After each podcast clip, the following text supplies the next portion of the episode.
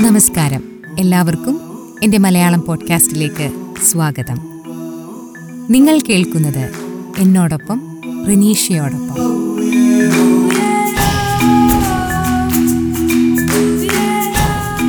Covid മഹാമാരി മൂലം ഒരുപാട് നഷ്ടങ്ങളാണ് നമുക്കുണ്ടായിരിക്കുന്നത്. നമ്മുടെ പ്രിയപ്പെട്ടവർ നമ്മുടെ പരിചയത്തിലുള്ളവർ മനസ്സിൽ നമ്മുടെ ആരൊക്കെയോ ആണ് എന്ന് തോന്നിയിട്ടുള്ള കലാകാരന്മാർ. ഇവരെയൊക്കെ ഈ കോവിഡ് മൂലം നമുക്ക് നഷ്ടപ്പെട്ടിട്ടുണ്ട്. കഴിഞ്ഞ ദിവസം ഒരു റേഡിയോ പ്രോഗ്രാം കേൾക്കുന്നതിനിടെ ഒരു പാട്ട് ഞാൻ കേട്ടു. ഉള്ളിൽ നിന്നൊരു വിഷമമാണ് എനിക്ക് ആദ്യം ആ പാട്ട് കേട്ടപ്പോൾ തോന്നിയത്. ആ ശബ്ദത്തിനുടമയായ എസ് പി ബി നമ്മുടെ കൂടെ ഇല്ലല്ലോ എന്നോർത്ത്. ജീവിച്ചിരുന്നെങ്കിൽ ഈ വരുന്ന ജൂൺ നാലിന് അദ്ദേഹത്തിന് എഴുപത്തഞ്ച് വയസ്സാകുമായിരുന്നു.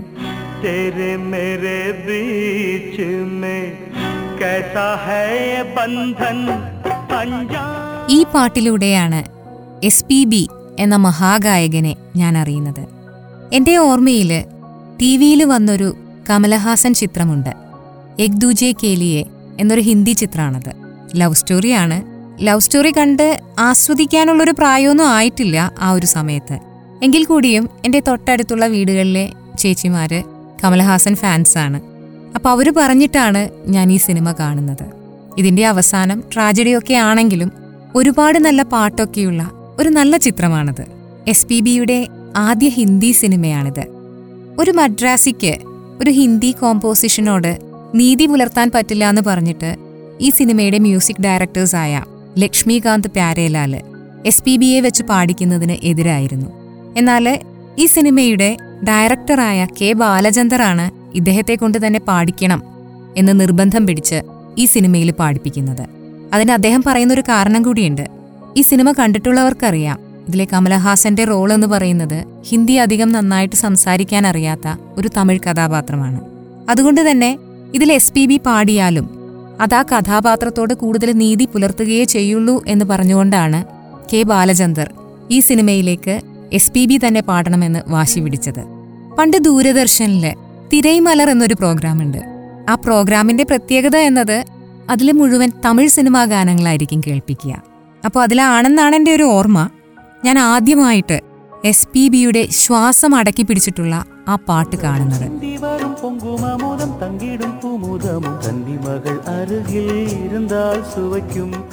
എസ് പി ബി പാടിയ ആ പാട്ട് ശ്വാസം അടക്കി പിടിച്ചിട്ടാണ് അദ്ദേഹം പാടുന്നതെങ്കിൽ അത്ര തന്നെ ശ്വാസം അടക്കി പിടിച്ചിട്ടാണ് അന്ന് ഞാൻ ആ പാട്ട് കണ്ടു തീർത്തത്.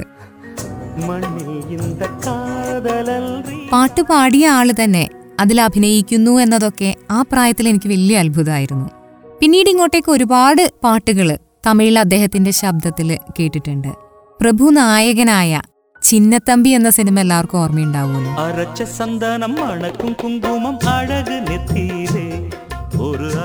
അത് തമിഴ്നാട്ടിലെ പോലെ തന്നെ കേരളത്തിലും ഹിറ്റായൊരു ചിത്രമായിരുന്നു. സിനിമയോടൊപ്പം തന്നെ അതിലെ പാട്ടുകളും വൻ ഹിറ്റായിരുന്നു അക്കാലത്ത്. ഇളയരാജയുടെ സംഗീത സംവിധാനത്തിൽ എസ് പി ബി പാടിയ ആ സിനിമയിലെ പാട്ടുകൾ ഇന്ന് കേൾക്കുമ്പോഴും ആ പഴയകാല ഓർമ്മകളൊക്കെയാണ് എനിക്ക് ഓർമ്മ വരുന്നത്.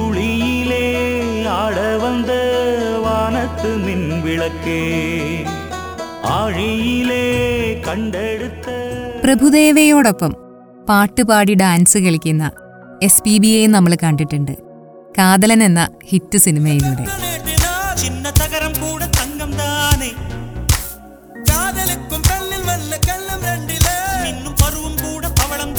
പ്രഭുദേവിയുടെ അച്ഛനായി അഭിനയിച്ച് അഭിനയത്തിലൂടെയും ഡാൻസിലൂടെയും ഒക്കെ നമ്മുടെ മനസ്സിൽ അദ്ദേഹം ഇടം നേടിയെടുത്തു. പാട്ട് അഭിനയം ഡാൻസ് ഇത് മാത്രമല്ല അദ്ദേഹം കഴിവ് തെളിയിച്ച മേഖലകൾ സംഗീത സംവിധായകനായും ഡബ്ബിംഗ് ആർട്ടിസ്റ്റുമായുമൊക്കെ അദ്ദേഹം തിളങ്ങിയിട്ടുണ്ട്. ബോളിവുഡ് സൗത്ത് ഇന്ത്യൻ ഫിലിം ഇൻഡസ്ട്രിയെ മാറ്റി നിർത്തിയിരുന്ന കാലത്തും ബോളിവുഡ് സിനിമകളിലെ ഹിറ്റ് പാട്ടുകൾ പാടാനായിട്ട് എസ് പി ബിക്ക് കഴിഞ്ഞിട്ടുണ്ട്. സൽമാൻ ഖാന്റെ ഒട്ടുമിക്ക പഴയകാല ഹിറ്റ് സിനിമകളിലും എസ് പി ബിയുടെ പാട്ട് ഒരു സ്ഥിര സാന്നിധ്യമായിരുന്നു. പഹലി പഹലി എസ് പി ബി ശാസ്ത്രീയ സംഗീതം അഭ്യസിച്ചിട്ടില്ല എന്ന കാര്യം അദ്ദേഹത്തിന്റെ ആരാധകർക്കൊക്കെ അറിയാവുന്ന ഒരു കാര്യമാണല്ലോ. എന്നാൽ നമ്മൾ ആദ്യമായിട്ട് അദ്ദേഹം ശാസ്ത്രീയ സംഗീതം അഭ്യസിച്ചിട്ടില്ലാത്ത ഒരു ഗായകനാണ് എന്നറിഞ്ഞപ്പോൾ അത്ഭുതപ്പെട്ടു പോയിട്ടില്ലേ? ഇത്രയും മനോഹരമായിട്ട് ഇദ്ദേഹം എങ്ങനെയാണ് ഈ പാട്ടുകൾ പാടുന്നത് എന്നോർത്തിട്ട്.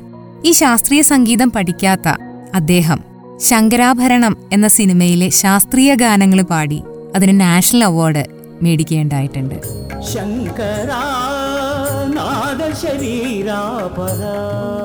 അദ്ദേഹത്തിന്റെ സംഗീത ജീവിതത്തിൽ ആറ് തവണയാണ് അദ്ദേഹത്തിന് നാഷണൽ അവാർഡ് ലഭിച്ചത്. പതിനാറ് ഭാഷകളിലായിട്ട് നാൽപ്പതിനായിരത്തിലധികം പാട്ടുകൾ പാടി ഗിന്നസ് വേൾഡ് റെക്കോർഡിൽ ഏറ്റവും കൂടുതൽ പാട്ട് പാടിയ ഗായകൻ എന്ന റെക്കോർഡ് അദ്ദേഹത്തിനാണ് ലഭിച്ചിരിക്കുന്നത്. ഇത് മാത്രമല്ല ഇരുപത്തൊന്ന് പാട്ടുകൾ പന്ത്രണ്ട് മണിക്കൂർ കൊണ്ട് റെക്കോർഡ് ചെയ്ത് ഏറ്റവും കൂടുതൽ പാട്ടുകൾ ഒരു ദിവസം കൊണ്ട് റെക്കോർഡ് ചെയ്ത വ്യക്തി എന്ന റെക്കോർഡും അദ്ദേഹത്തിന് തന്നെയാണ്. എസ് പി ബിയുടെ പാട്ട് കേൾക്കുമ്പോൾ തോന്നിയിട്ടുള്ളൊരു കാര്യമാണ്. അദ്ദേഹം ഏത് സിനിമാ താരത്തിനു വേണ്ടി പാടുമ്പോഴും ആ താരത്തിന്റെ ശബ്ദത്തിൽ തന്നെയല്ലേ പാടിയത് എന്ന്. കമലഹാസന്റെ സിനിമകൾക്ക് വേണ്ടി പാടുമ്പോൾ അത് കമലഹാസന്റെ ശബ്ദവുമായിട്ട് ഒരുപാട് ചേർന്ന് നിൽക്കുന്നതായിട്ട് തോന്നാറുണ്ട്.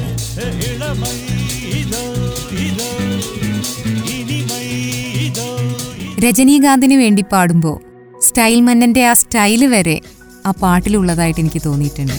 ഒരുവൻ ഒരുവൻ മുതലാളി ഉലകിൽ മറ്റവൻ തൊഴിലാളി ഈ അടുത്ത കാലത്തിറങ്ങിയ രജനീകാന്തിന്റെ പേട്ട എന്ന സിനിമയിൽ വരെ എനിക്ക് ആ സ്റ്റൈൽ ഫീൽ ചെയ്തിട്ടുണ്ട്.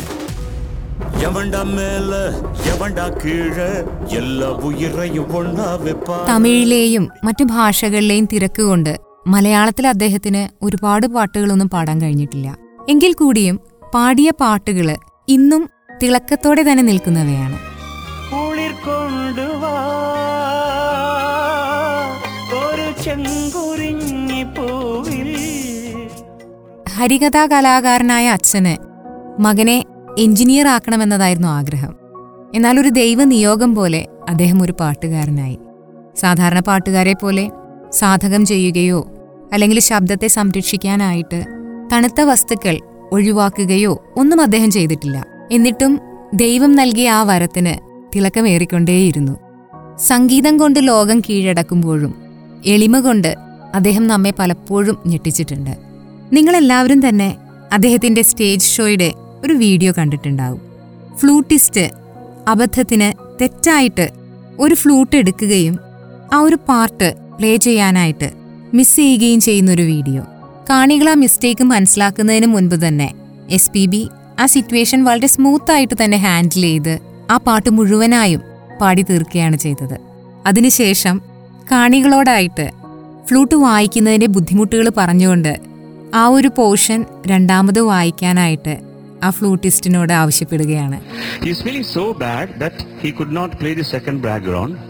അവർ പണി സെക്കൻഡ് വളരെയേറെ വിഷമിച്ചിരുന്ന ഫ്ലൂട്ടിസ്റ്റിന് വലിയൊരു ആത്മവിശ്വാസമാണ് ആ ഒരു സംഭവത്തിലൂടെ അദ്ദേഹം കൊടുത്തത്. അങ്ങനെ ആ ഫ്ലൂട്ടിസ്റ്റ് രണ്ടാമത് ആ പോർഷൻ വായിക്കുകയും അതിനോടൊത്ത് എസ് പി ബി ആ പാട്ട് വീണ്ടും പാടി കാണികൾക്ക് വേണ്ടി അത് ഫിനിഷ് ചെയ്യുകയുമാണ് ചെയ്തത്.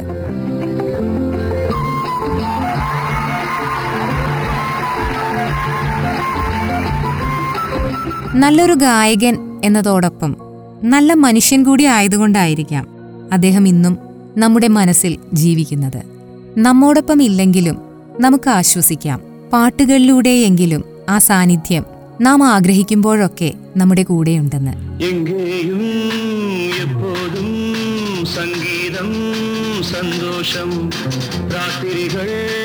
അപ്പോൾ എല്ലാവരും എന്റെ പോഡ്കാസ്റ്റ് കേൾക്കുക. നിങ്ങളുടെ അഭിപ്രായങ്ങൾ എന്നോടൊപ്പം ഡോട്ട് റിനീഷ്യ എന്ന എന്റെ ഇൻസ്റ്റഗ്രാം പ്രൊഫൈലിലൂടെ അറിയിക്കുക. കൂടുതൽ വിശേഷങ്ങളുമായി അടുത്ത എപ്പിസോഡിൽ കണ്ടുമുട്ടാം. നിങ്ങളോടൊപ്പം റിനീഷ്യ